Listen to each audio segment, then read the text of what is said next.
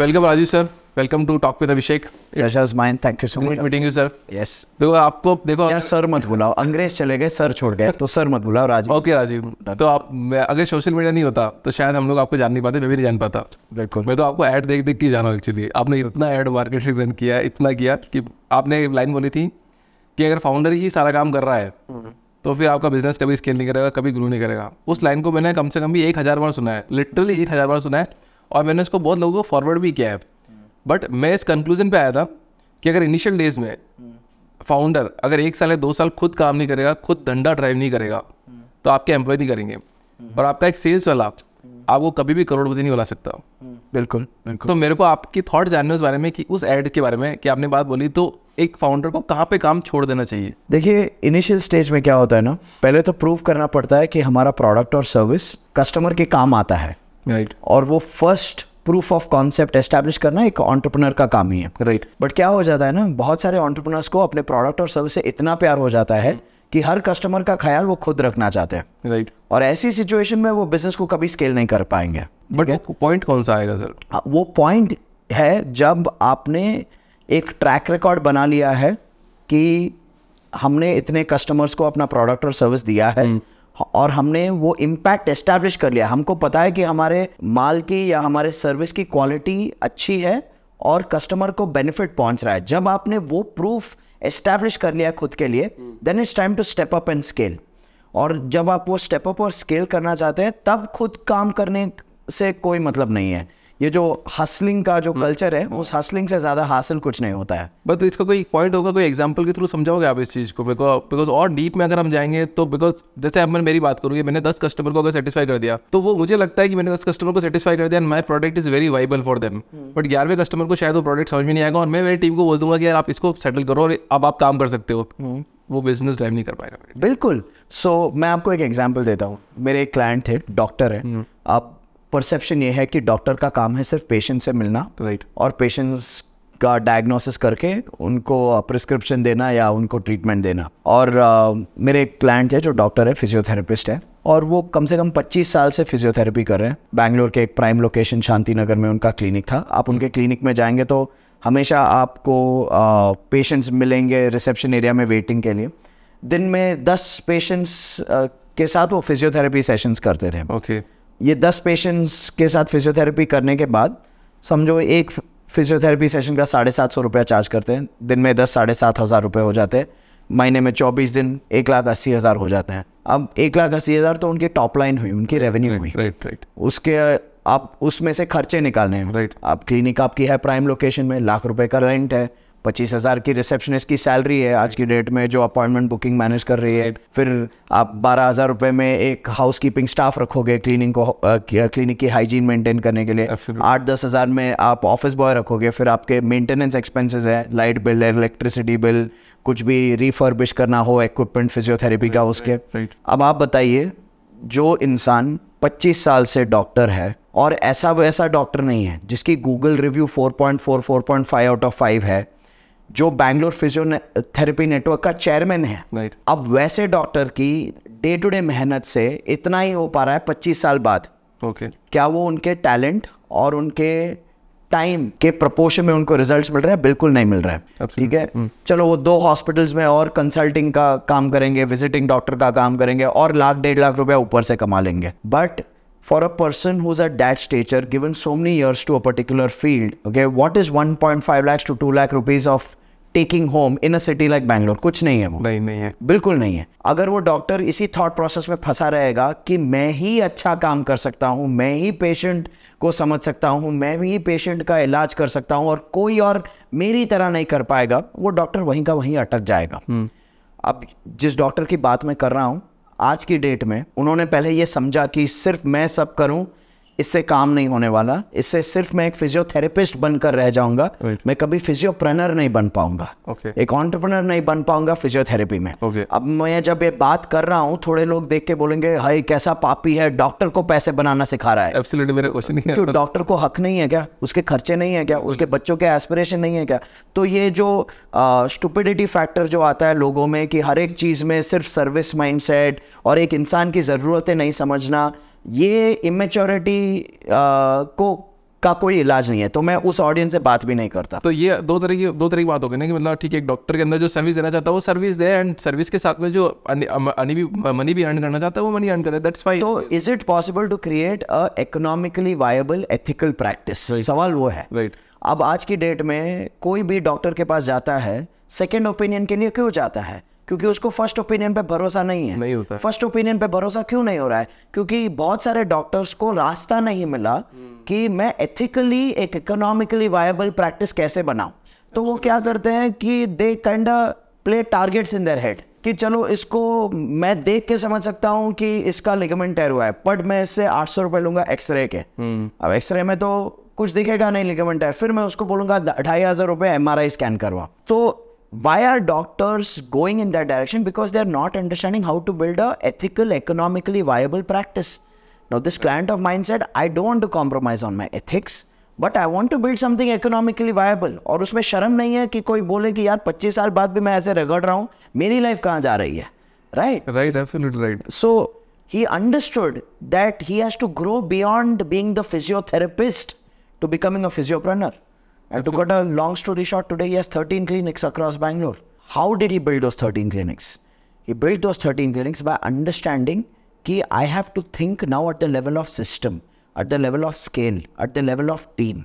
और अगर मैं सिर्फ़ at the level of patient सोच रहा हूँ तो और। वहीं मैं अपना टाइम बिता रहा हूँ तो कहीं नहीं जाऊँगा राइट राइट तो यही वो फिलॉसफी है आई ऑलवेज से कि every business owner in the starting are you required to be hands on in your product और service yes are you required to be hands on in going and selling and converting deals yes okay but there has to come a stage where you have to let go और आपको entrepreneur का role अदा करना है ना ही product और service supplier का रोल जो बंदा प्रोडक्ट और सर्विस सप्लायर और सर्विसिंग का रोल अदा करता है वो कभी ऑन्टरप्रनरशिप का रोल अदा नहीं कर पाएगा खुद के बिज़नेस के लिए. तो ये उस एंटरप्रेन्योर को खुद ही समझना पड़ेगा कि यार नहीं मेरे को अब ये राइट पॉइंट आ चुका है अभी मेरे को उस पर्टिकुलर चीज़ पे ध्यान ना देके मेरे को सिस्टम पे ध्यान देना है and I need to make a clone for that तो यार मैं मेरे जैसे ना कौ, कौ- कौन काम कर सकता है? इंडिकेटर जो कौन सी स्टेज है जब बिज़नेस ओनर को सिस्टम और टीम बिल्ड करने पर फोकस करना चाहिए अगर आप मुझसे पूछेंगे तो फ़र्स्ट इंडिकेटर है कि you have happy customers right okay happy customer आजकल होते का है? मतलब मेरे को नहीं लगता है लॉयल्टी तो रही नहीं आज। देखिए ये अलग ही पॉइंट हो गया जहाँ पर मैं ये बोलूँगा कि आज के डेट में कस्टमर्स नीड एथिक्स लोग बिज़नेस नीड एथिक्स बोलते हैं मैं बोलता हूँ customers also need ethics right need ethics from the point of view of valuing the intellectual uh, ideas of a vendor or a supplier. मेरी एक event management की business है हम corporate बड़े बड़े कॉपरेट्स के साथ डील करते हैं। और मैं ये खुले में बोलता हूँ कि uh, नाम बड़े काम छोटे हैं। बहुत से बड़े कॉर्पोरेट डिज़ाइन आपसे लेंगे थीम आपसे लेंगे आइडिएशन आपसे लेंगे फिर अपने भाई जिसको उन्होंने वेंडर बना के रखा है उसको इवेंट दे देंगे। देंगे। तो ये जो नैरेटिव क्रिएट गया किया गया ना कि बिजनेसमैन करप्ट होते हैं। मेरे हिसाब से बिजनेसमैन करप्ट नहीं होते कस्टमर ज़्यादा करप्ट है आज की डेट में। Right. पेमेंट डीलेस हो या कुछ भी हो। As a business owner when I say you have to create happy customers देखो आप सबको खुश नहीं कर पाओ right but if you have an average की an average कि 85% या 90% of the customers that we work with are happy with our experience and दोस्त टेन परसेंट जो are unhappy if they don't have a valid feedback then ignore it अच्छा ignore करो बिल्कुल ignore करो। किसी भी इंडियन शादी में आप फूफा जी को खुश नहीं कर पाओ नहीं कर सकते। खुद के घर में तो नमक नहीं डालेगा बट यहाँ बाहर आके बोलेगा नमक कम है। राइट राइट राइट तो ये this is the law of average is not everybody is a positive optimistic forthcoming nice human being on the planet let's face it right right if you have no merit in the feedback from an unhappy customer इधर से सुनो इधर से निकाल लो। Now some people में से अरे बाप रे ऐसे कैसे बात कर सकते हैं? कस्टमर तो भगवान है। नहीं होता है। भाई ये ना ये मैनेजमेंट टेक्स्ट बुक में जो सिखाया जाता है वो बाहर मार्केट में नहीं होता है। राइट ठीक है? So you have to be clear you need to know how to protect your self esteem your self confidence and take responsibility I am not asking anybody to be arrogant with their customers all I am saying is take responsibility do your best add value उसमें दस percent नाखुश है and there is no merit of point of why they are unhappy then ignore it if there is merit take the feedback improve it it simple as at no once you proven a consistent track record of keeping your customers happy and once you proven that you have a consistent system to bring in leads and inquiries and you have an of projects in the pipeline then it's time to get out of everyday work. Then it's time to build leaders build systems ताकि आपका day to day activity आपके leaders और system संभाले और आपका काम है next level strategic growth but leadership बनाने के लिए भी तो कितना टाइम लगता है ना सर? ऐसा तो बिल्कुल टाइम लगता है। कोई भी अच्छी चीज़ टाइम ही लेती है। लोग ही नहीं मिलते। हैं वो सबका माइंडसेट तो ये हो गया कि मेरे को बिज़नेस करना है मेरे को बाहर निकलना है और उसके साथ काम करना इतना मुश्किल हो जाता है कि यार छः महीने बोलेगा मैं तो निकलने वाला तो इसमें ना लोगों की गलती नहीं है। इसमें है एक ऑन्टरप्रनर की गलती। ठीक है? पहली बात तो ये है कि जो ऑन्टरप्रनर का माइंडसेट होता है कि entrepreneurship is the cool thing is the sexy thing और job is a rat race वो ऑन्टरप्रनर कभी अच्छी टीम बना नहीं पाता। Okay. क्योंकि subconsciously he doesn't respect a job right right okay और ये जो बात आपने कही कि लोग अच्छे नहीं मिलते इस बात से मैं बिल्कुल सहमत नहीं हूँ। हमें लोग ढूंढना नहीं आता। Right right. सच्ची बात वो है। आज की डेट में कोई ऑन्टरप्रनर को अगर जॉब ओपनिंग्स है तो वो क्या करेगा? एक तो रिक्रूटमेंट कंसल्टेंट को दे देगा रिक्वायरमेंट पोस्टर बनाएगा अपने सोशल मीडिया हैंडल्स पे पोस्ट करेगा या एग्जिस्टिंग टीम मेंबर्स को बोलेगा भाई कोई हो तो बता देना या फैमिली फ्रेंड्स को बोलेगा को हो, कोई हो तो बता देना। ये कोई हो तो बता देना में ऐसे ही लोग आते हैं जिनको फुकट का चंदन घिस मेरे नंदन करना है। ठीक है? Sourcing is a science right screening and selection is a science. Right. Not everybody wants to be an entrepreneur, and it's okay. Right. There are people who want stability in their life. Right. There are people who've been entrepreneurs, failed in entrepreneurship, and have realized that they love doing a particular activity or they have a particular skill and they wouldn't mind being in a job which is giving them the opportunity to do the work that they love doing and giving them the security and stability to earn a certain income and giving them a career opportunity to grow further. Right. So हर तरह के लोग होते हैं। Right right. हम ढूंढते नहीं हैं। राइट एब्सोल्यूट मैंने मैंने मेरे सिस्टम को बिल्ड करने के लिए क्या किया? पहले मैं भी यही करता था आउटसोर्स कोई हो तो बता देना स्टेटस डाल दिया किसी का कोई रेफरेंस हो तो। बाद में मेरे को भी पॉइंट रियलाइज़ हुआ नहीं यार ऐसे नहीं होगा Abhishek you need to hire one person और तेरी क्या रिक्वायरमेंट तेरे को किस तरह के लोग चाहिए क्या माइंडसेट होना चाहिए तेरे साथ कैसे काम कर पाएँगे यार तेरे विजन के साथ में कैसे अलाइन हो पाएँगे? उन उस एच को मैंने बोला कि मैंने कहा तो हज़ार लोगों का इंटरव्यू ले बट ये क्वेश्चंस को जो पास करे उन्हीं लोगों को पहले उन लोगों को पहले एक और हेड के पास भेजना। उसको वो जो सेलेक्ट करेगा उसमें तो छटनी करके मेरे पास भेजना तो हज़ार लोगों को मेरे पास मत भेज। तब जाके मेरे को मेरी टीम बिल्ड करने का मौका मिला और छः महीने में मैंने मेरी टीम बिल्ड करी। तो आपने क्वांटिटी में से क्वालिटी निकालना सीख लिया. ज़्यादातर लोग तो क्वांटिटी भी नहीं ला सकते इन एप्लीकेशन नहीं ला सकते। तो वो क्या करते हैं? इधर उधर से पूछते हैं कोई रिकमेंडेशन में आता है और ज़्यादातर रिकमेंडेशन में वो आता है जिसको कहीं नौकरी नहीं मिल रही हो। एब्सोल्युटली और वो आ रहा है रिकमेंडेशन के थ्रू तो एक ऑब्लिगेशन भी हो जाता है नहीं यार जान पहचान वाला है काम कर लेगा या काम निकलवा दूँगा। राइट भाई सिर्फ़ ट्रस्ट पे अगर आप लोगों को हायर करोगे तो स्किल और नॉलेज तो है नहीं उसके पास। पहले ही वैसे भी नहीं हो और, और और तुम देख भी नहीं रहे हो। हाँ तो अगर आप अनएम्प्लॉयबल को एम्प्लॉयमेंट दोगे तो आप फंसोगे। राइट एब्सोल्युटली राइट चलो आप बात करते हो बैलेंस बिज़नेस की राइट तो तो अपने बात करते हैं सारे verticals like sales marketing operations HR क्या सब एक सब एक साथ अच्छे से चल सकते हैं? जब आप, मैं एमएनसी की बात नहीं कर रहा हूँ, जब आप वेल एस्टेब्लिश हो जाते हो, ठीक है? जब आप इनिशियल चार पाँच साल वाले जो स्ट्रगल कर रहे होते हो, तब क्या सारे जो वर्टिकल्स है, सब क्या एक साथ चल सकते हैं? सब क्या बैलेंस्ड हो सकते हैं? कोई एक ऐसा एग्ज़ाम्पल आपने आज तक इतने लोगों को कंसल्ट किया तो उसमें से कोई एक ऐसा एग्ज़ाम्पल उठा के देना चाहोगे आप? एक नहीं, एक हज़ार दे सकता हूँ।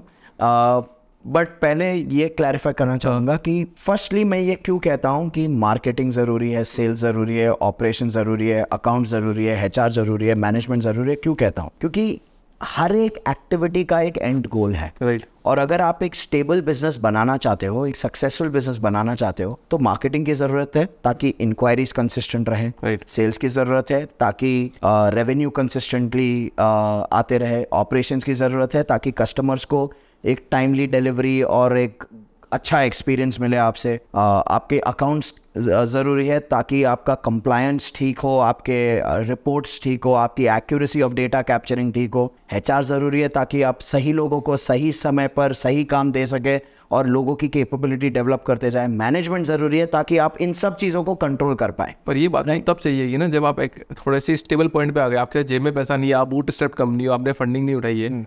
ये चीज़ तो तब आएगी जब आप एक साल तक ये सब कुछ मैनेज कर लोगे। मेरा कहना है कि इन सबको स्टेबल करने के लिए बिज़नेस को स्टेबल करने के लिए तीन से पाँच साल की जर्नी है। भाई थ्री टू फाइव ईयर आजकल तो पाँच साल में लोग मतलब ऐसा सुनने को मिलना है पाँच साल में तो मल्टी बिलियन कंपनी बना देते हैं। देखो जो मल्टी मिलियन बना रहे हैं वो मल्टी मिलियन वैल्यूएशन बना रहे हैं। पैसा नहीं बना रहे हैं। पैसा नहीं बना रहे ठीक है आप किसी भी फंडेड ऑन्टरप्रनर के पास जाओगे अगर वो फ़र्स्ट टाइम फंडेड है हाई प्रोबेबिलिटी उसकी टर्म शीट वीसी के साथ ऐसी है कि भाई तुझे पचास हज़ार मिलेंगे तेरा घर का खर्चा चलाने के लिए जब तक हमको एग्जिट नहीं मिलता तुमको घंटा मिलेगा। पैसा एक रुपये भी नहीं देते लोग। अरे ज़्यादातर फंडेड ऑन्टरप्रनर्स तो सैलरी भी नहीं लेते okay I mean according to me एक बिज़नेस को आप बिज़नेस कब बुलाते हो? जब वो बिज़नेस ये प्रूव कर पाता है कि कस्टमर मेरे प्रोडक्ट और सर्विस के लिए पैसे देने के लिए रेडी है और वो पैसा इतना दे पा रहा है जिसमें से मैं प्रॉफिट ले पा रहा हूँ। अगर मैं पैसा जला जला के लोगों को फुकट में अपने प्रोडक्ट्स और सर्विस दे रहा हूँ ना ही वो कस्टमर असली है ना ही मेरा बिज़नेस असली है। ये सब वो कहते हैं ना कोई टीवी सीरियल से पहले कि इसमें दिखाया गया सब कुछ काल्पनिक है। तो ज़्यादातर बिज़नेस काल्पनिक है आज की डेट में। और उन काल्पनिक बातों को एक हीरो की लुक फील दी गई है क्योंकि पीआर और मार्केटिंग में लोग पैसे खर्च कर रहे हैं। राइट राइट अब इसके बारे में मैंने दो साल से बातें की हैं थक गया हूँ ये बोल बोल के और लोग समझ भी गए हैं। अब समझ अब समझने लगे कि यार नहीं यार ऐसा है। राइट तो दो साल पहले जब मैंने पहली बार ये बात कही थी हाँ। ऐसे ही एक पॉडकास्ट में तब बहुत सारे लोगों ने कहा था नहीं तुम ऑन्टरप्रनरशिप कल्चर को नहीं समझते। भाई सत्रह साल से ऑन्टरप्रनर हो ओके अगर मैं नहीं समझूँगा तो कौन समझेगा? आई जस्ट फील कि अभी लोगों को रियलाइज़ हुआ है कि हाँ ये इसने जो बोला था ये फंडिंग ये सब असली काम नहीं है वैल्यूएशन असली काम नहीं है। So all I am saying is this जब आप शुरू करते हो बिज़नेस ओके आप डे वन पर पैसा नहीं ला सकते और डे वन पर आप marketing sales operations accounts HR management को सेटअप नहीं कर सकते। जब आप शुरू कर रहे हो बिज़नेस माइलस्टोन्स आपके रखो कि पहले मैं प्रूव करूँ कि मेरा प्रोडक्ट और सर्विस काम आता है लोगों के और लोग उस काम के पैसे देने के लिए रेडी हैं। जब वो प्रूव हो जाता है then have the hiring mindset मेरी दिक्कत ज़्यादातर बिज़नेस ओनर्स के साथ कहाँ आती है कि उनको लगता है कि मैं अगर टीम बनाऊँगा तो मेरे पैसे खर्च होंगे। जो इंसान पैसे बचाने की सोचता है वो कभी पैसे कमा नहीं सकता। कैसे कमाएगा तो एग्जैक्टली exactly. और ज़्यादातर बिज़नेस ओनर्स जो है वो इसी ट्रैप में फंसे रहते हैं और ये मार्केटिंग सेल्स का जो काम है ना या ऑपरेशंस हो या मैनेजमेंट हो या अकाउंट्स हो ये सिर्फ़ क्राइसिस मोड में करते हैं। Right, right. जब इनको रियलाइज़ होता है कि भाई कोई इंक्वायरी नहीं है तो चलो करते हैं मार्केटिंग तीन हफ़्ते उधर फोकस हो जाएगा ऑन्टरप्रनर का। उसके बाद लीड्स आएँगे तो सोचेंगे कौन जाएगा लीड को क्लोज करने के लिए कौन है बेस्ट सेल्स पर्सन मैं खुद ही। तो वो नेक्स्ट तीन हफ़्ते सेल्स में चले जाएँगे मार्केटिंग में कुछ काम हो नहीं रहा है। ऑपरे फिर एक क्लाइंट क्लोज करेंगे फिर दो महीने क्लाइंट की सेवा में लग जाएँगे तब मार्केटिंग एंड सेल्स हो नहीं रही है। अब अगर आपका वर्किंग स्टाइल ये है तो आप कभी भी एक स्टेबल बिज़नेस नहीं बना पाओगे। It's like a dog trying to bite its own tail. So all I say is this: even if you don't have the money, एक mindset होना चाहिए कि जब मैं पैसे भी नहीं कमा रहा हूँ एटलीस्ट मैं एक टीम मेंबर को हायर करूँ तो थोड़ा मेरा बर्डन कम काम हो जाएगा कम हो जाएगा थोड़ा बर्डन कम हो और मैं ज़्यादा फोकस कर पा रहा हूँ कि और बिज़नेस लाऊं। फिर उसके बाद जैसे पैसे बना रहा हूँ नेक्स्ट टीम मेंबर को हायर करो. So even if you don't have money hire one person at a time one department at a time build your business and give yourself three to five years to build a business जहाँ पर ये सारी activities में team है system है और आपकी involvement on a day to day basis नहीं है. Right I am not one to stand in front of a camera and tell people कि नब्बे दिन में grow your business by ten X या एक साल में सौ करोड़ बनाओ. ये सब ये सब सपने बेचने का काम है मैं सपने बेचने का काम नहीं करता हूँ. I believe it's a direction game it's a skill game it's a focus game और एंड गोल तो कुछ है ही नहीं इट्स अ जर्नी मतलब आप आज सौ करोड़ कमा लोगे कल 500 करोड़ कमा लोगे और ज़रूरी नहीं कि आपका बिज़नेस मतलब हम लाइफ टाइम तक चलता रहेगा. It hundred percent business fail होगा आपका. जर्नी तो यूँ हमेशा जाएगी नहीं ना मतलब वो कहीं ना कहीं तो डिप आके गिरेगी फिर आपको वापस खड़ोगे या फिर ऐसा कुछ कर लो कि ताकि आपकी अप डाउन चलते रहे अलग अलग बिज़नेस में. आप बड़े लोग समझते नहीं नहीं यार मैं इसी में करके दूँगा ये करके दूँगा और इसी में ग्रो कर दूँगा. एक चीज़ और बताओ मेरे को आप यहाँ पे कि अब जो स्टार्ट करते हैं बिज़नेस उनके लिए इंडिया में सबसे बड़ी प्रॉब्लम क्या आती माइंड सेट के अलावा कि ठीक है मेरे को स्टार्ट करना होता है that is fine mind set तो गेम खेल लिया। बट एक्चुअली क्या प्रॉब्लम है इंडिया में स्टार्ट बिज़नेस स्टार्ट करने का? बहुत सी प्रॉब्लम्स हैं। एक मेजर प्रॉब्लम मेरे को तो क्या लगती है मेरे को तो टैक्स कंप्लायंस का सबसे खतरनाक लगता है इतना पैसा गवा रहा तीस परसेंट दे दो। डर ही लगता है मेरे को। मैं ये कहूँगा कि गोल हमेशा रहना चाहिए कि हाईएस्ट इनकम ब्रैकेट पे रहे और टैक्स भरते रहे। वो गोल होना चाहिए। क्योंकि मैंने बिज़नेस ओनर बिज़नेस ओनर से ऐसी भी बातें सुनी है कि मैं कमाना नहीं चाहता क्योंकि ज़्यादा टैक्स लगेगा। सही मेरे को तो तो नहीं but I think firstly I believe and ये मेरी एडवाइस हमेशा यंग लोगों से होती है कि if you are looking for a job then abroad is great but if you looking to start a business India is the best right purely from the point of view of the size of the market, the size of the opportunity. हर service के लिए अलग अलग segment के customers हैं। Right and it's about you figuring out which segment you can serve which segment you can sell to and you can build a business तो opportunity बहुत बड़ी है। सो uh, so, अगर आप प्रॉब्लम्स की बात कहें तो I think the problem is with opportunity comes competition right right? uh, so i think that is probably one challenge but i always say कि कंपटीशन आपको तब खटकता है जब आप खुद जो करना चाहिए आपके बिज़नेस के लिए वो नहीं कर पा रहे। राइट अगर आप मार्केटिंग नहीं कर रहे हो कंसिस्टेंटली और कंसिस्टेंटली लीड्स जनरेट नहीं कर रहे हो और सिर्फ़ चार पाँच दस कस्टमर पे आप डिपेंडेंट हो और तब कॉम्पिटिटर आके एक लेके जाता है तब आपको खटकेगा।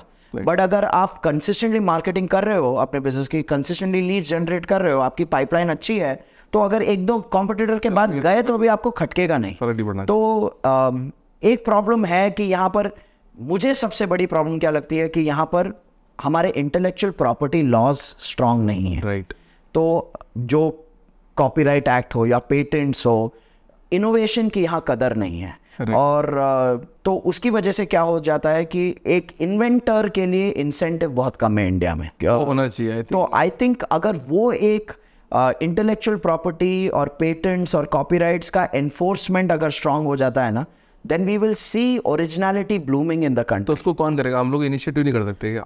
Uh, हम इनिशिएटिव कर सकते हैं but it will require a lot of lobbying with the legislators to pass these kind of laws and then it will require exclusive courts to enforce this. वो टेंशन ये है ना कि मतलब करे कौन? मतलब देखो- अपन सब बात करते हैं। एक्चुअली अपन सब बात करते बहुत सारी चीज़ों के बारे में ये होना चाहिए वो होना चाहिए।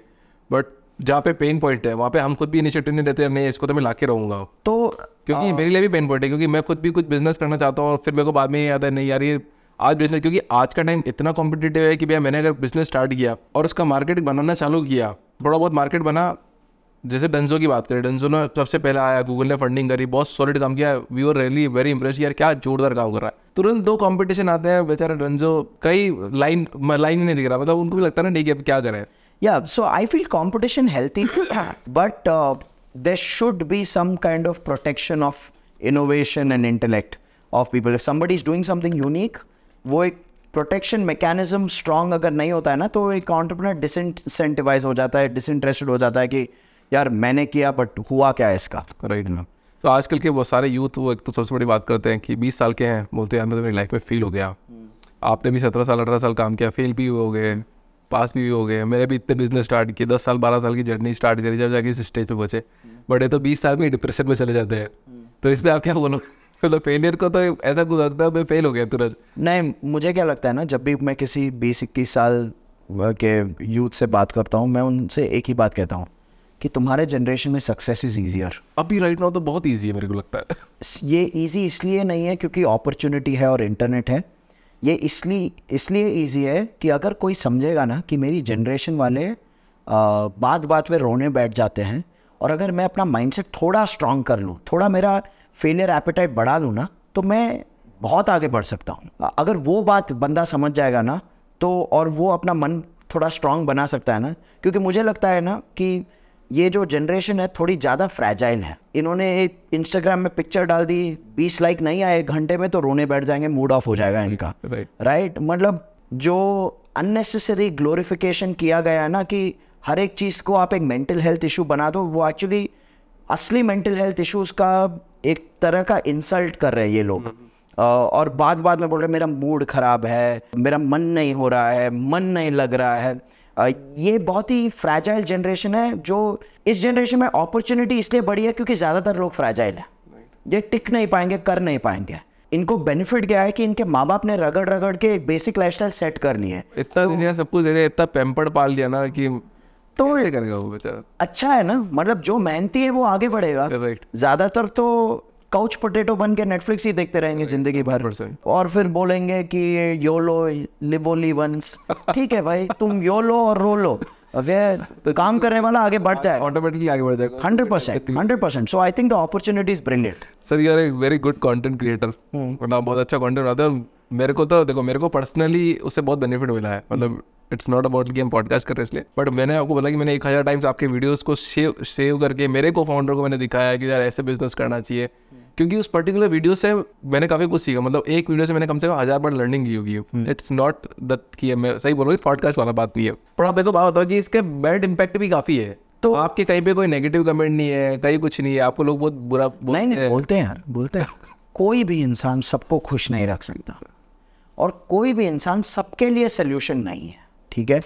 तो आई अंडरस्टैंड डैट कि अगर कोई नेगेटिव कमेंट डाल रहा है या कोई किसी पर्सपेक्टिव से नाखुश है I am open to someone negating my point of view questioning my point of view it एक अच्छा डिस्कशन बनता है उससे। और आपको भी एक अलग नज़रिया मिलता है क्योंकि हर किसी की जर्नी अलग है वो जो देख रहे हैं महसूस कर रहे हैं अलग है। तो जितनी आप जर्नी से इंटीग्रेट करके अपना कंटेंट बना सकते हैं उतना आप रेलेवेंट रहेंगे। Okay okay. बट क्या होता है ना कि आज की डेट में ऐसे बहुत से लोग हैं जो असली ज़िंदगी में तो कुछ उखाड़ नहीं पा रहे और उनको मिल गया है मोबाइल फ़ोन विथ इंटरनेट अब ऐसे लोगों में इतनी कड़वाहट है कि वो बिना समझे बिना सोचे नेगेटिव कमेंट्स डालेंगे गालियाँ डालेंगे जिनका बर्ताव बहुत ही टॉक्सिक और अब्यूजिव है। मेरी फिलॉसफी एक ही है। आप अगर सुअर के साथ टट्टी के नाले में रेसलिंग मैच खेलोगे सुअर को मज़ा आएगा आप गंदे हो आपको तो गंदे लगेगा। वो एक आ रहा था ना आजकल मैंने भी देखा एक शेर बैठा होता है पाँच दस कुत्ते होते हैं।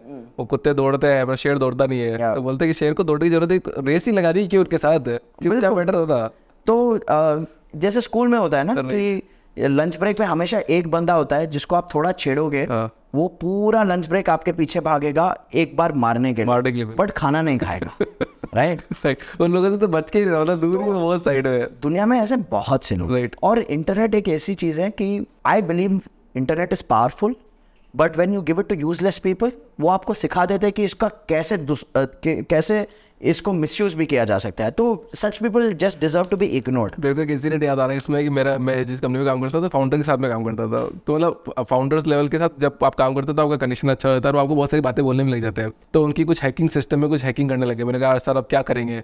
तो बोले यार अब इसे अब कोई मारने के लिए तुल ही जाएगा तो क्या ही कर लेंगे? तो उसको करोड़ों रुपए का नुकसान करा दिया। बोला कि अब कोई पीछे पड़ जाएगा हमारी मारने के लिए तो फिर वो करेगा ही करेगा। आप कुछ भी नहीं कर सकते। बिल्कुल। या तो उसको शांत कर दो पैसे देके या कुछ कर दो चुप रहे। तो हमको हमारे काम पे फोकस करे। तो वही बात रिलेट हो गई। सो माई माई फिलोसफी सिंपल जब मैं कॉन्टेंट क्रिएट करता हूँ I am not out there for reach right I am there for resonance मुझे उनके साथ इंट्रैक्शन बढ़ाना है जो मेरी बात समझते हैं और मेरी बात से सहमत है या मेरे टॉपिक में उनको इंटरेस्ट है। मुझे हर किसी को इम्प्रेस नहीं करना है।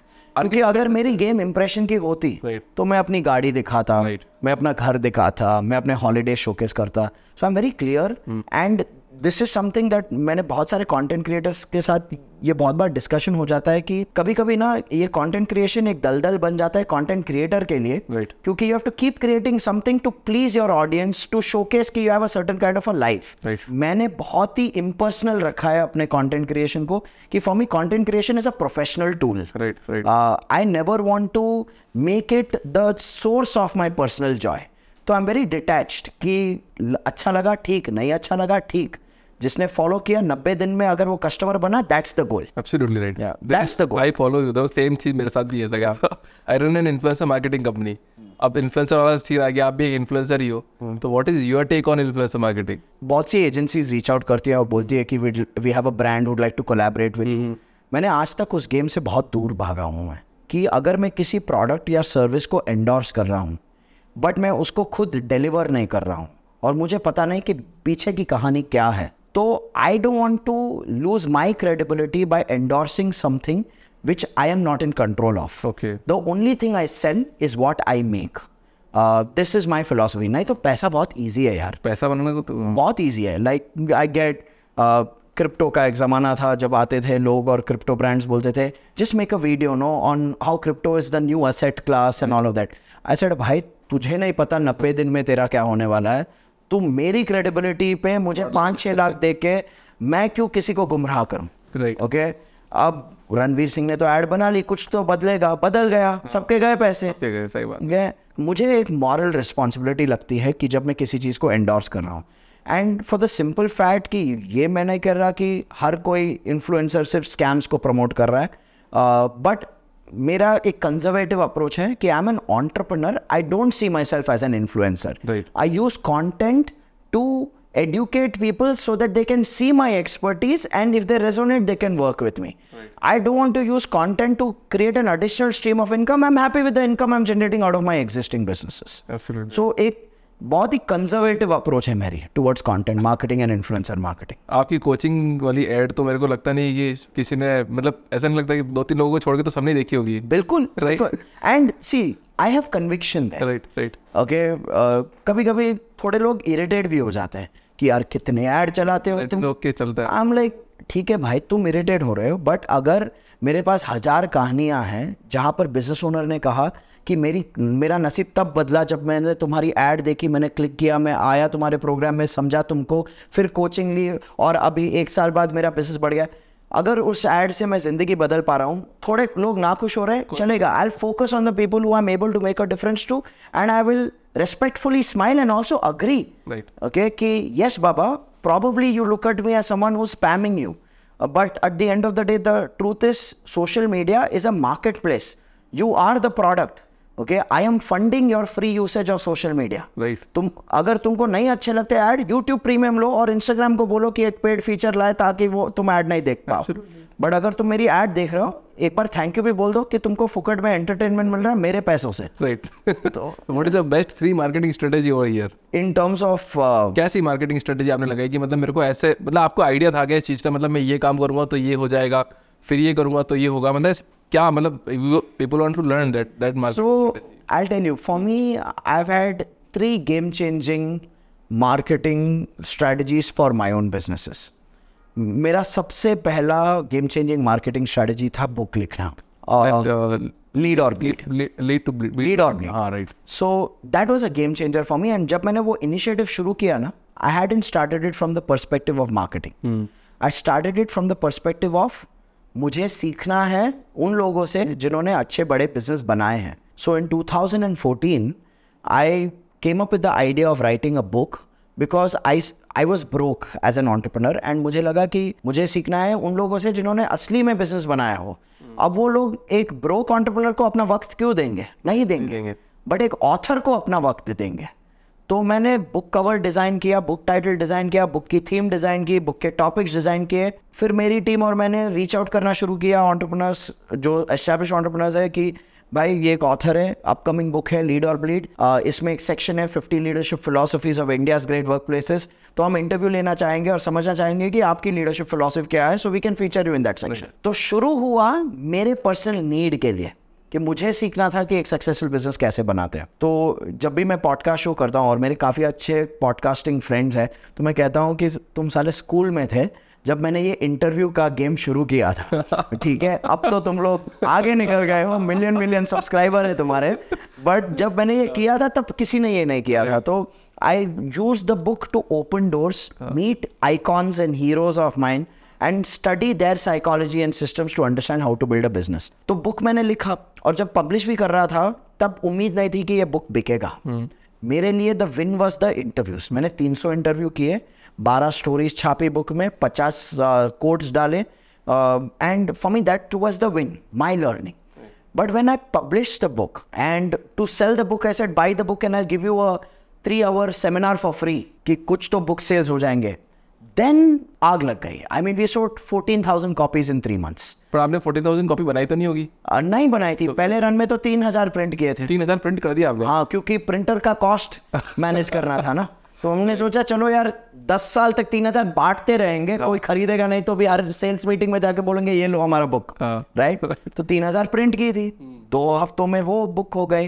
Okay so we are like okay then went into like चलो यार पंद्रह हज़ार और प्रिंट कर दे. We sold fourteen thousand copies then and then what happened is जो लोग बुक पढ़ने लगे they were like Rajiv this मैंने तो अपनी पर्सनल ईमेल आईडी तक दे दी थी बुक में.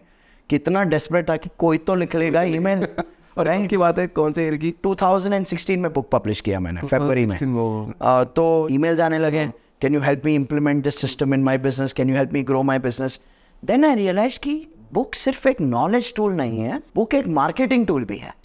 And in fact it's the purest form of marketing और फिर मुझे एक इन्विटेशन मिला था टॉक देने के लिए और वहाँ पर चेतन भगत भी थे। एंड चेतन भगत स्टेज पे गए और उन्होंने एक बहुत ही बढ़िया बात कही जो मेरे मन में अटक गए उन्होंने कहा I am not the best writer but I am the best selling writer and I am clear that when I am writing I am not writing to write something that will be featured in a literature festival but I am writing so that the audience can understand who I am okay and relate to my purse so I am best selling and that's when I realize की the book is a purest form of marketing so for me that was a first game changing marketing strategy फिर उसके बाद 2016 में some people started saying कि in the US videos are picking up where people are making videos and they're teaching some content and virality जा रही है। तो मैंने मोबाइल फ़ोन उठाया मैंने वीडियोस बनाना शुरू किए। वीडियोस से जितनी ऑर्गेनिक रीच मुझे मिली है and that was in the golden era जब फेसबुक आपको ऑर्गेनिक रीच देता था। ओके सो वीडियो से जो organic reach milli that was great then I realize कि ये रियल एस्टेट है। ओके यू नो कभी कभी होता है ना कि आप अपने मम्मी पापा के साथ अपने शहर में कार में बैठे हो कहीं जा रहे हो और आपके पापा ने एक बिल्डिंग दिखा दी आपको और बोला 1995 में ये ऑफ़र आया था चार लाख में बिल्डिंग लेने के लिए आज 40 करोड़ की वैल्यू है। तब आपके मन में एक बात आती है do you love your parents you feel like कैसे घटिया इन्वेस्टमेंट डिसीज़न लिया आपने लाइफ में? राइट तो मुझे रियलाइज़ हुआ कि परफॉर्मेंस मार्केटिंग जो एड्स की मार्केटिंग है that is the real estate of today right तो अगर आज की डेट में आपका लीड कॉस्ट दो सौ रुपए है तीन सौ रुपए है आठ सौ रुपए है हज़ार रुपए है it is only going to get more expensive so I don't want my children to feel what I felt about my father's investment decision I said कि नहीं यार when I start doing performance marketing ads I used to acquire a customer who is paying ninety nine rupees for an introductory seminar I to acquire a customer for thirty five rupees today I acquire that customer for two thousand rupees तो जब कोई comment डालता है ना कि आ, अगर इतना successful हो तो 99 नाइन रुपीज़ क्यों चाहिए? मेरे मन में एक ख्याल आता है कि भाई अटेंड कर ले वापस ले लेना पैसे फ़र्क नहीं पड़ेगा मुझे okay I am doing the 99 nine rupees because we done testing कि जब हम फ्री में वर्कशॉप देते हैं हज़ार रजिस्टर करते हैं 200 लोग आते हैं बट हम 99 नाइन रुपीज़ जब चार्ज करते हैं हज़ार रजिस्टर करते हैं तो 700 आते हैं। तो इट्स अ बिज़नेस डिसीज़न मुझे 99 नाइन रुपीज़ चाहिए नहीं तुम्हारे। कोई जवाब देना कंपलसरी लगता है क्या? नहीं बिल्कुल नहीं यार। This is the ball going outside the off stump Virat Kohli थोड़े हर बॉल को टच करते रहता है। Right. तो पता होना चाहिए कौन सा बॉल छोड़ना चाहिए।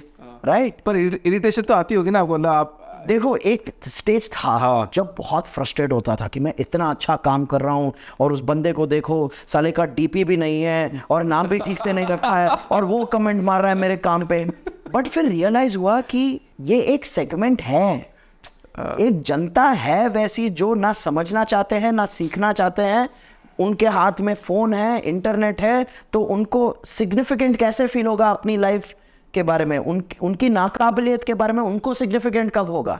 जब कोई काम कर रहे हो और उस पर कमेंट मार रहे हो ना तो चढ़ो यार उसको अच्छा फील होने दो। तुम्हारे पास डिलीट का ऑप्शन है ना तुम डिलीट जवाब देना ज़रूरी नहीं है। बिल्कुल नॉट टू एवरी चलो सर एक बात करते हैं मेंटरशिप के बारे में। मेरा भी मानना है कि मेंटर होना ही चाहिए सबकी लाइफ में बट मेंटल मतलब आप या तो आप मेंटर को ढूंढते हैं मेंटर आपको ढूंढता है। बट जब आप ढूंढते हो तो आपको कभी मिलता नहीं है। बिल्कुल। आप मतलब मेरे को आज तो कोई मेंटर मिल ही नहीं पाया। मतलब मैं तो ढूंढ चाहता हूँ कि कोई मिल जाए कोई मिल जाए कोई मिल जाए। बट जिससे बात करो पहले इतने पैसे देगा क्या? मेंटरशिप इट्स पैसे तो आपको देने ही है मेरे को भाई एनी चांस मतलब बट आप पैसे पहले ही डिमांड कर लेते हो कि यार एक लाख रुपये लगेंगे मेंटरशिप के। तो what is your take on so I there are two kinds of mentors. Okay, uh, there are uh, professional mentors and then there are passion mentors. ठीक है? पैशन मेंटर वो है जिसने अपनी लाइफ में सब अचीव कर लिया है Right. और उनको खुशी मिलती है by supporting somebody else to come up in life. Right ठीक है? That's a passion mentor advantage क्या है पैशन मेंटर का? It's a been that done that person and वो पैसे नहीं लेते हैं ठीक है? डिसएडवांटेज क्या है? ऐसे मेंटर के साथ आप टाइम uh, और कमिटमेंट डिमांड नहीं कर सकते। Right they will do it when they are available if they are available and uh, they are no, not going to hold themselves responsible for the recommendations they gave you right right मतलब उन्होंने कुछ किया होगा तीस साल पहले उन्होंने आपको वो रिकमेंडेशन आज दी होगी आपने आज वो रिकमेंडेशन लेके इम्प्लीमेंट किया होगा और आपके पैसे वेस्ट चले गए रिज़ल्ट नहीं मिला you can't hold a passion driven mentor responsible कि आपने बोला मैंने किया कुछ नहीं हुआ मेरे पैसे गए you can't do that with a passion mentor Right. then comes a professional mentor professional mentor has also been there done that person who has established track record of results in the area you want to achieve results in right and they have a proper framework where you can hold them responsible कि मैं आपको इतना time दूँगा और ये मेरी accountability है मैं आपको इतना सपोर्ट करूँगा और इतना रिज़ल्ट मैं आपको ला के दूँगा डिसएडवांटेज ये है कि you have to spend money on that and दूसरा डिसएडवांटेज क्या है हर कोई क्लेम करता है कि मैं वो कर सकता हूँ राइट ठीक है तो जब कोई भी मुझसे पूछता है कि राजीव सही मेंटर हम कैसे ढूंढें? तो मैं ये कहता हूँ कि तीन पैरामीटर होते हैं एक सही मेंटर के। एक होता है relevance is that person able to teach you what is relevant to your business and life today right ठीक है? सो इट्स लाइक दिस आप समझो स्टार्टअप बना रहे हो और आप जाके एनरोल कर रहे हो किसी मेंटर के साथ जो आपको सिखा रहा है how to go to an I P O that is not relevant for you today but वो तो काम करके तब पता चलेगा ना। मैं आपको जानता नहीं आज। ठीक है? मैं आपके साथ जब तक दो या तीन महीने काम नहीं कर लूँगा आपकी अंडरस्टैंडिंग नहीं ले लूँगा। आप मेरी अंडरस्टैंडिंग तो इसलिए तो मेरी स्ट्रैटेजी अच्छा काम करती है जब मैं आपको ट्रेलर्स देता हूँ। मेरा social media content is a trailer to my mentor Right. My ads that run is a trailer to a preview training but something वो इम्पल्सिव बाइंग हो गई ना मेरे लिए तो कि हाँ। मेरे को राजू सर बहुत बढ़िया लग रहा है और एक बार मैं उनसे बात कर लेता हूँ। तो I tell you what happens there are people who exploit the impulsive buying right okay when i sell and if you ever come to my 99 rupee workshop where i sell my 3 day workshop i always say this to people before i sell okay who should not attend who should not buy मुझे क्या लगता है ना and this is after being in this space for 17 years working with entrepreneurs for 7 years honestly today i'm at a stage i don't want to work with everyone i want to work with the guy who's coming with the mindset कि business मेरा है responsibility मेरी है मुझे guidance चाहिए मुझे capability चाहिए। तो it's a fifty fifty partnership मुझे वो नहीं चाहिए जो आएगा और सोचेगा बस मैं ये कोर्स कर लूँ और मेरे पैसे बन जाएँगे। अब देखो आपकी वजह से कितना फ़ायदा होगा। आप सेवनटीन ईयर से काम कर रहे हो। आपको देख देख के हम ये सीख गए कि मैं आज राइट ना दो साल में ये बोल रहा हूँ कि मेरे को जिसके साथ काम करना होगा मैं उसी के साथ करूँगा। एज ए एजेंसी हम इन्फ्लुएंसर मार्केटिंग रन करते हैं या फिर किसी को गार्ड सेल करते हैं या फिर कॉर्पोरेट गिफ्टिंग काम करते हैं। तो हम ये बात करते हैं कि हमको तुम्हारे साथ काम करना नहीं करना। क्योंकि सारी कंपनी ये बोलती है कि अच्छा तुमने इतना कर दिया इतना रिज़ल्ट ला के नहीं दोगे? मैंने कहा इट्स ए कोलेबरेटिव एफर्ट हाँ बिल्कुल। हम तुम्हारे स्लीव्स नहीं है कि तुम्हारे लिए काम करने के लिए बैठे हैं या फिर तुमने हमको ऑर्डर दिया हम तुम्हारा काम कर लेंगे तुरंत के तुरंत। तुमको बताना है कि यार ये काम है मेरा ये ऑब्जेक्टिव है ऐसे काम करना है मैं बताऊँगा इसको ड्राइव कैसे करना है। बिल्कुल। तब जाके तुम भी ग्रो करवाओगे मैं भी grow करवाऊँगा। So I always say this कि कोई अगर आपको सपने बेच रहा है दूर भागो। राइट बट कोई आपसे अगर कमिटमेंट डिमांड कर रहा है तो there something right about that person value system and that person also understand their own value so for me relevance एक चीज़ है कि find a mentor who teaching you what is relevant for you today second is resonance resonance का मतलब क्या होता है कि do you align with the value system of that person like मेरे थोड़े उसूल हैं। मैं कभी भी अपने प्रोग्राम्स या अपने कंटेंट में अपने कार्स नहीं दिखाऊँगा। मैं कभी भी अपना घर नहीं दिखाऊँगा। क्योंकि मेरी एक फिलॉसफी है कि जो लाइन में मैं काम कर रहा हूँ this can become a very strong influencing factor for a person to buy but अगर बंदा आपकी कार देख के आपकी गाड़ी देख के आपके मेंटरशिप के लिए आ रहा है वो बंदा सही नहीं है। Right. उसको ईजी सक्सेस चाहिए। Okay so for me there there are certain things I am very vocal about okay कोई पूछता है कि सर मैंने एक ऐड देखी जो एक ट्रेनर बोल रहा है कि ज़ीरो टू हंड्रेड क्रोर्स मैं बोलता हूँ भाई उसने हंड्रेड क्रोर्स बनाए हैं। पूछ लो उससे पूछ लो उससे। कितने और वो मर्सिडीज में बैठ के फाउंटेन के सामने ऐड कर रहा है तो वो बेच क्या रहा है? वो आपको एक सपना बेच रहा है। वो सपना बेच रहा है कि आप ज़ीरो टू हंड्रेड क्रोर्स जाओगे एक साल में जाओगे मेरी तरह मर्सिडीज चलाओगे मेरी तरह ऐसे अच्छे सीनिक लोकेशंस पे रहोगे। मुझे वो काम करना नहीं है। सब झूठ है वो उसूल सिंपल है। You sell dreams you will attract idiots right right right right you sell dreams you will attract idiots मुझे वो वल्चरिज्म पसंद है ही नहीं। Okay. I want a person to come to me. If they resonate with my style, my capability, and my track record. Okay. If you resonate with that, come. If you don't resonate with that, मैं थोड़ा ही बोल रहा हूँ कि मैं विश्व गुरु हूँ विश्व पितामा हूँ कि सबको मुझसे ही सीखना चाहिए नहीं बाबा नहीं हूँ okay? मैं इंसान हूँ मेरे भी फ्लॉज है तो resonance of the style and the character of the person कुछ लोग होते हैं जो बोलते हैं कि तुम अगर तुम्हारा बिज़नेस अच्छा भी नहीं चल रहा हो थ्री पीस सूट और टाई पहनो लेपल पिन के साथ अमीर लगोगे तो अमीरी के अपॉर्चुनिटीज़ मिलेंगे। भाई मैं तो टी शर्ट में घूमता हूँ। मेरे को भी इतना गुस्सा आया था मैंने एक बार कंटेंट देखा तो मैंने कहा कौन बात कर रहा है ऐसे? तो एंड लोगों को there are see everybody has an audience every one has an audience but I am very clear that is not me and if you relate with that then probably we are made for each other. तो एक है relevance of topic दूसरा है resonance तीसरा है results has that mentor produce results in that particular area of their life for them to have the credibility to teach तो I always say this don't come to me for life coach don't come to me for health coaching भाई मेरा family pack है six pack नहीं है मेरा तो I am not the guy to advise you on health right But I have built businesses. I've been an entrepreneur for 17 years. I've built seven businesses. I've failed in three. Four are doing well. So I understand how to build a business. If it makes sense to you, come. If it doesn't make sense, you don't come. So I feel this relevance resonance और result ये तीन चीज़ें evaluate कीजिए and you will have to spend some money and test okay even after evaluating this three you will have to do a trial right right and then you identify कि ये mentor का thought process कैसा है? ये mentor का tonality कैसा है? जी आई नो बिज़नेस कोचेस जो मतलब फ़िज़िकल प्रोग्राम्स करते हैं स्टेडियम्स में आधी से ज़्यादा ऑडियंस उनकी इम्प्लांटेड है। कॉलेज के बच्चों को बुलाते हैं बिज़नेस ट्रेनिंग के लिए। कॉलेज वाले बोलते हैं हम एडिशनल ट्रेनिंग दिला रहे हैं। And they have implanted people कि जब ये बंदा एंट्री ले रहा हो क्राउड के बीच से चार लोग पैर छुएँगे। I don't resonate with that कोई भी भगवान नहीं है। मैं बात बोलता हूँ मेरे को स्लिप डिस्क हुआ सर थोड़ा टाइम पहले। अक्टूबर के आसपास।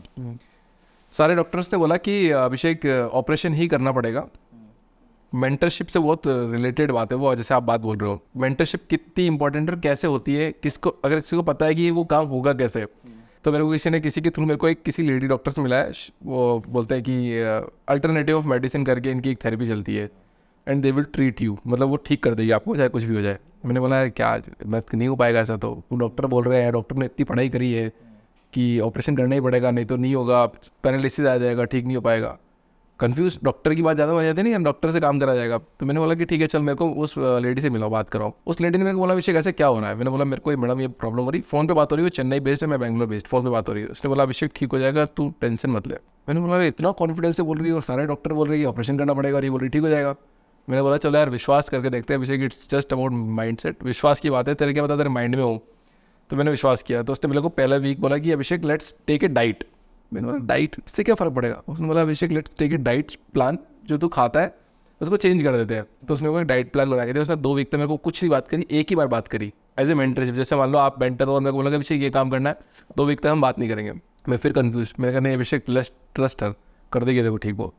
एक, दो वीक उसने मेरे से कोई बात नहीं करी, उसने बोला कि अभिषेक डाइट फॉलो कर रहे हो? मैंने बोला हाँ फॉलो कर रहा हूँ। एक वीक बोला, मैंने बोला, उसने बोला, कितनी फॉलो कर रहे हो? मैंने बोला, एट्टी परसेंट. तो उसने बोला, यार अभिषेक मैं बोल रही हूँ हंड्रेड परसेंट फॉलो करो तो फॉलो करना है तुमको. तो फिर मैंने बोला, ठीक है मैडम, मैं हंड्रेड परसेंट फॉलो करता हूँ। दो वीक तक फॉलो किया। फिर वो मेरे को हर वीक एक एक्सरसाइज बताने लगी, Abhishek do this exercise do this exercise एक एक वीक एक एक वीक मैंने कहा, यार क्या करा रही है यार ये?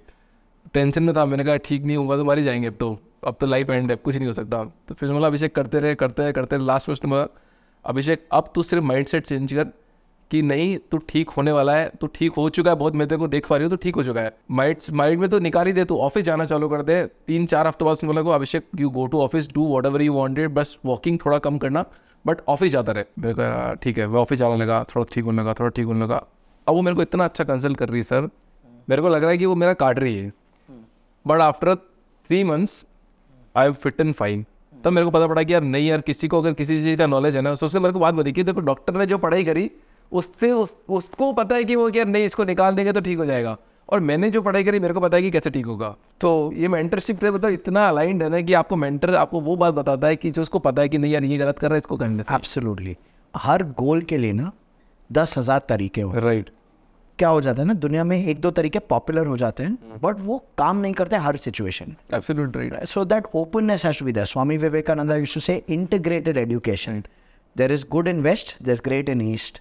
There's good in science, there's amazing in spirituality. Integrate करके जो करेगा ना जिंदगी Right. that person will live a more peaceful and holistic life. आपका फेवरेट क्वेश्चन पढ़ने के फूड स्टेप के बाद I think मैंने काफी बात बहुत कर बार बोला आपने बट फिर भी right I think See, honestly, I think funding is good, but when you are scaling, this entire ecosystem of सिर्फ वैल्यूएशन के लिए गेम खेलना I just feel that is not even entrepreneurship that's a bunch of financial analysts who are uh, creating hype about a fake asset in the name of a business and uh, just multiplying money. चलो you do it in private, it's fine. But आपने एक बात बोली थी मैंने सुना था कि यार तुम जाके कैफेटेरिया में बैठो और तुमको दो परसेंट तीन परसेंट में कोई भी पैसा दे ले तो क्या पैसा लेके भाग जाए हम लोग मतलब अगर मैं जाऊँ और लाइक दो करोड़ में होटल मार्केट से देन व्हाट हैपेंस सी ऐसे बहुत से केसेस हैं जहाँ पर एक ऑन्टरप्रनर ने एक आइडिया बेची है एक इन्फ्लुएंशियल ऑन्टरप्रनर को जिसका वीसी नेक्सस बहुत अच्छा है नेटवर्क अच्छा है। एंड उसने पैसे उठाए हैं और काम कुछ नहीं हुआ है। In the process what has happened is this influential entrepreneur has also lost face but इनकी चमड़ी अब मोटी हो गई है तो ये बोलेंगे one in hundred ninety nine fail it's okay with me kind of a thing right but um, I just, for me, my my conversation around funding is very simple. Common man का पैसा मत उठाओ यार। जब तक तुमने अपने खुद को अपना बिज़नेस मॉडल प्रूव नहीं किया है अपने अर्ली इन्वेस्टर्स को एग्जिट देने के लिए उस कॉमन मैन को बेवकूफ़ मत बनाओ जिनके मन में तुमने रेस्पेक्ट पैदा किए अपने मार्केटिंग और पीआर की वजह से। Right. Right otherwise I just feel कि the real essence of business is freedom and autonomy right और uh, जब आप किसी से पैसा लेते हो आप इन रिटर्न अपनी फ्रीडम और ऑटोनॉमी उनको दे रहे हैं। और बहुत से ऑन्टरप्रनर्स आज की डेट में ऐसे भी है जो फंडेड हैं जो प्राइवेटली जब बात करते हैं मुझसे बोलते हैं कि राजीव मेरा इंटरेस्ट चले गया है मेरे स्टार्टअप से।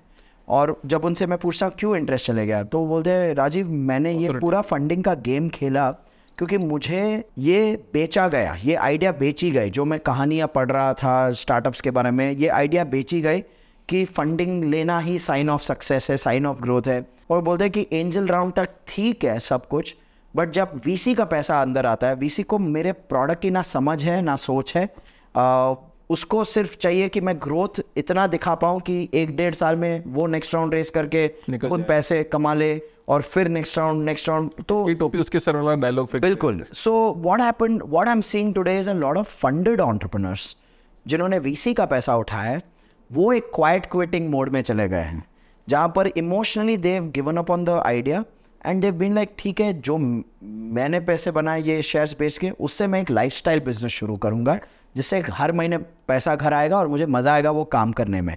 या तो कुछ लोग ऐसे हो गए कि it's like a politician entering politics पहले जाता है कि प्योर हार्ट से फिर becomes a part of the system तो कुछ लोग ऐसे भी हो गए कि उनका स्टार्टअप कहीं नहीं जा रहा है बट जो एग्जिट करके उन्होंने इनिशियल पैसे बनाए वो दूसरे राउंड में दू, दूसरे स्टार्टअप के साथ एंजल का गेम खेल के फिर वीसी को ला रहे हैं।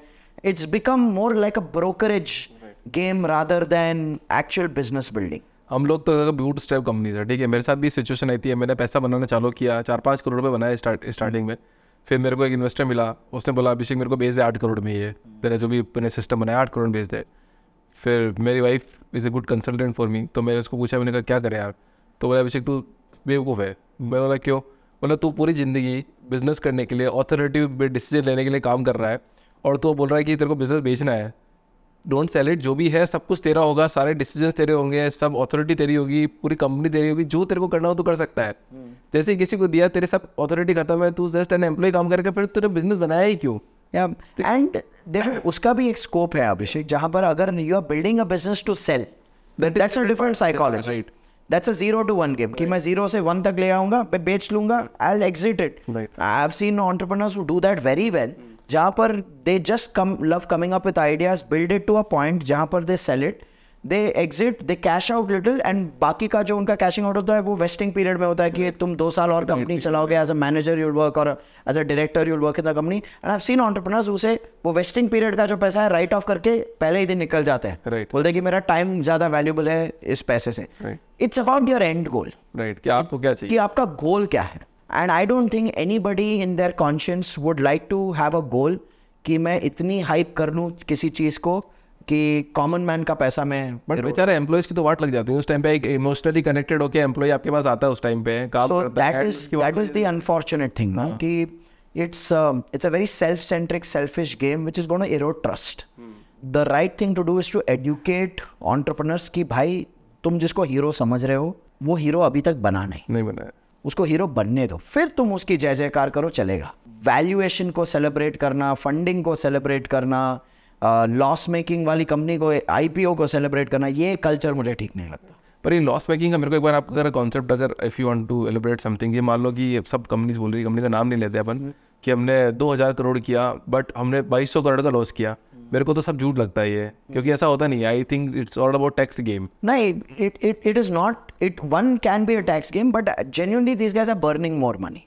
The, these guys are genuinely burning money growth at all costs. And इनका एक थियरी है कि एक टिपिंग पॉइंट पहुँच जाएगा जहाँ पर लोगों को आदत हो जाएगी हमारे प्रोडक्ट और सर्विस की और फिर हम चार्ज कर पाएँगे. बट ऐसा होता नहीं है। ऐसा होता नहीं है। आप उबर और ओला का एग्ज़ाम्पल नया कोई आ जाएगा? Yeah. उस टाइम तक तो लो एंट्री बैरियर है ना? तो आप उबर और ओला का एग्जांपल लीजिए। टुडे एक ज़माना था जब लोग कहते थे कि आज के बंदे को कार नहीं लेनी ईएमआई नहीं भरना क्योंकि at the tap of a finger tip गाड़ी उन पहुँच जा रही है। आज लोग थक गए ना दो दो घंटा वेट करके ड्राइवर नहीं नहीं बना तो तो then there are people are like यार this not a practical viable solution for me okay I will buy my own car तो फिर बिज़नेस कहाँ करना चाहिए? मान लो जहाँ पे अब जैसे इंश्योरेंस की बात करें ऑलरेडी इंश्योरेंस पहले बहुत खतरनाक लगता था। अभी हर बहुत सारी कंपनी इंश्योरेंस में फिर एको भी आ गई। इंश्योरेंस करने but की it's still if you see the percentage of people who take an insurance in india is still very low. Right. so there it's a it's still an open opportunity. It's still an open playground. तो एक तो ये ना model हो गया कि जहाँ पे ऑलरेडी सबको पता है फिर आप बिज़नेस कर रहे हो और एक दूसरा वो होता है कि जब आप स्क्रैच से बनाते हो जैसे मैं एनएफसी कार्ड के बारे में बात कर रहा हूँ अभी लोग नहीं कर रहे हैं। अभी बोलते तो इट्स एन अनटेप मार्केट मैं भी ये चाहता हूँ कि लोग इसको यूज़ करना चालू करें यूज़ करना चालू करें पता नहीं करेंगे नहीं करेंगे आने वाले टाइम पे। तो बिज़नेस ये वाला करना ज़्यादा बेटर होता है कि या फिर ऑलरेडी एस्टेब्लिश मार्केट है उसमें एंटर करके आप काम करो। देखिए दोनों तरीके में सक्सेस स्टोरी तो there no one fix proven template या formula at the end of the day it's about where do you have a vision where do have capability okay लोग केपेबिलिटी पे ध्यान नहीं देते. लोग मुझसे पूछ रहे राजीव कौन सा बिज़नेस में अपॉर्चुनिटी ज़्यादा है? I my answer to that standard जहाँ पर आपकी काबिलियत है वहाँ की अपॉर्चुनिटी है. वो आपको काम आना चाहिए मतलब आपको दिखना चाहिए कि बिल्कुल। ना इसको फिल करना। अगर किसी फ़ील्ड में अपॉर्चुनिटी है बट मेरे पास केपेबिलिटी नहीं है तो उस अपॉर्चुनिटी में क्या आचार डालूँ? बट कितनी बार कैपेबिलिटीज भी होती है मार्केट एक्सेप्ट नहीं करे आपको एक दो साल बाद। So sometimes what happens is you are too early in the game जैसे आपने एक बिज़नेस शुरू किया था you mention to me before we start the podcast of medicine delivery Right. You were too early in that game Yes, right. Right कि you had to face statutory shutdowns uh, कि permission नहीं था वो business का। Right? So sometimes you're too early in a game which is fine. Uh, you can always pat yourself on the back and derive solace saying कि जब किसी ने सोचा नहीं था तब हमने किया था. तो अल्टीमेटली गेम ये है कि एंटरप्रेन्योर माइंडसेट के बारे में एक तो ये जो ग्लैमरस है ये साला जो इतना चलता है उसको देख के अवॉइड करते हुए आप अपना काम करते रहो जिस टाइम जो बिज़नेस हिट कर जाएगा आपके लिए that is fine for you देखो लोग ना मैस्लोज हायरार्की ऑफ़ नीड्स के बारे में बात करते हैं कि एक स्टेज आता है जब आपको एक मेच्योरिटी होती है कि कुछ भी मायने नहीं रखता okay you realize that that's a stage and I think you don't have to go through the stages I don't think पहले सिक्योरिटी एंड देन फिर लव फिर significant I don't think you have to go through the stages I feel if you are smart enough and intelligent enough to sit down with yourself and be truthful to yourself कि असलियत में life में चाहिए क्या? ठीक है? पैसा ज़रूरी है? येस बट एक पर्पज भी ज़रूरी है on a daily basis to to to be able to wake up to something वो भी ज़रूरी है। और कौन इंपॉर्टेंट है आपकी लाइफ में? At the end of the day आपके फैमिली आपके कुछ दोस्त सारे दोस्त नहीं कुछ दोस्त दैट्स ऑल दैट मैटर्स उसके आगे ना सब शोर शराबा ही है। बट दिक्कत क्या है ना आज की डेट में लोग शोर शराबा को ज़्यादा प्रोमिनेंस दे रहे हैं बट उनको क्लैरिटी नहीं कि मेरी ज़िंदगी में कौन इंपॉर्टेंट है और क्या इंपॉर्टेंट है। तो जो फेम गेम खेलता है ना वो game is to lose right and that's the trap that most people don't realize but that's the trap that is glamorous sexy और लोग उसको परसू करना चाहते हैं। करो। आप सत्रह अठारह साल से बिज़नेस कर रहे हो राइट काम कर रहे हो बहुत। मेरे ख्याल से ट्वेंटी फोर इंटू सेवन भी काम किया होगा आपने। रात रात एक स्टेज था एक स्टेज होगा जहाँ रात रात बैठ पे उठ के काम किया होगा। मतलब आपको पता ही नहीं चल रहा होगा यार मैं इतना काम कर रहा हूँ। आपकी शादी होगी थी उस टाइम पे? My case we are married now for 10 years. Oh. we dated each other for 6 years. Before that we were friends for 5 so 21 साल से जानते हैं एक दूसरे को। So my wife has literally seen me grow. Through my entrepreneurship journey she's been my companion. There was a stage where we were dating and there were issues कि मैं इतना काम कर रहा हूँ ये पॉइंट को कैसे संभालते हो? मतलब मतलब it's a very important point for every entrepreneur he want to understand कि मतलब कैसे इसको कॉप अप किया जाए। सो दो चीज़ें होती हैं ठीक है? मैंने ऐसे कपल्स देखे हैं जो जिनकी शादी हुई है and they are professionally both are very focused Right. And they are very clear कि भाई we are never going to complain to each other about तुम वक्त नहीं बिता रहे हो। The the reason for us to come together is आके हमारी एक म्यूचुअल अंडरस्टैंडिंग है कि both of us love our work so much that we don't need to come together and fulfil an other person need right okay great work and then there are couples जहाँ पर one person is driven by quality time in the relationship whereas other person is driven by मुझे मेरा काम ही सब कुछ है. Right. दिक्कत वहाँ आती है। Right now you ask me your wife and you what type are you we are the third type both of us understand that our work is something we love. She's an entrepreneur, I'm an entrepreneur. Our work is something we love, but we also love being with each other. So then we draw our own rules. कि ठीक है भाई छः छः बजे के बाद काम नहीं करेंगे हाँ। बिकॉज़ एक चीज़ तो है ही है that there will always be work हमेशा काम होगा काम- होगा ही होगा so we are come to this realization and we are very comfortable कि छः बजे के बाद काम नहीं करते मीटिंग नहीं सेट करते किसी से बात नहीं करते कस्टमर रीच आउट करता है कि आठ बजे को कॉन्फ्रेंस कॉल करेगा नहीं करेंगे We will talk during but business कुछ कभी तो होता होगा ना कॉल मतलब एक स्टेज था एक स्टेज थी where I was not doing well okay and when I was not doing well the only solution my brain could think of is work harder work harder right right and in that stage my wife was like you are working hard and you're still not making money. So hard work is not the solution. right? नहीं but वो hard work तो pay of करेगा ही करेगा ना ऐसा नहीं है। ऐसा नहीं है। हार्डवर्क पे ऑफ़ करेगा ही करेगा ये थियरी मैटर करता है उस टाइम नहीं दिशा मैटर करती है डायरेक्शन ऑफ़ हार्डवर्क मैटर करती है। कब और ज़्यादातर लोग अगर अपने बिज़नेस को इवेल्युएट करेंगे उनको ये समझ आएगा कि उनकी मेहनत इसलिए रिज़ल्ट नहीं दे रही है क्योंकि उनकी मेहनत की डायरेक्शन रॉन्ग है। वो उनको कैसे पता चलेगा? वो तो पता नहीं चल सकता। It's very it's very hard to know जब वो तब तक पता नहीं चलेगा जब तक वो अपना माइंड ओपन करके ही सोल्यूशन ढूँढने बाहर नहीं निकले। तो वही बात होगी ना मैं आज यहाँ से बैंगलोर से मुन्नार की तरफ़ निकला गाड़ी में अगर मेरे पास मैप नहीं है मैंने गलत गलत अब जब तक मेरे को पता नहीं चलेगा जब तक मैं या तो किसी को पूछूँगा नहीं। हाँ। और जब तक यहाँ पड़ेगा और मैं गलत है। तो पूछो। वो तो जाना ही पड़ेगा ना एक बार तो पूछो। मान लो नहीं मिला रास्ते में कोई। ना पॉसिबिलिटीज आर वेरी हाई नहीं ये ये ये मैं नहीं मानता हूँ। मुझे और आज की डेट में तो बिल्कुल नहीं।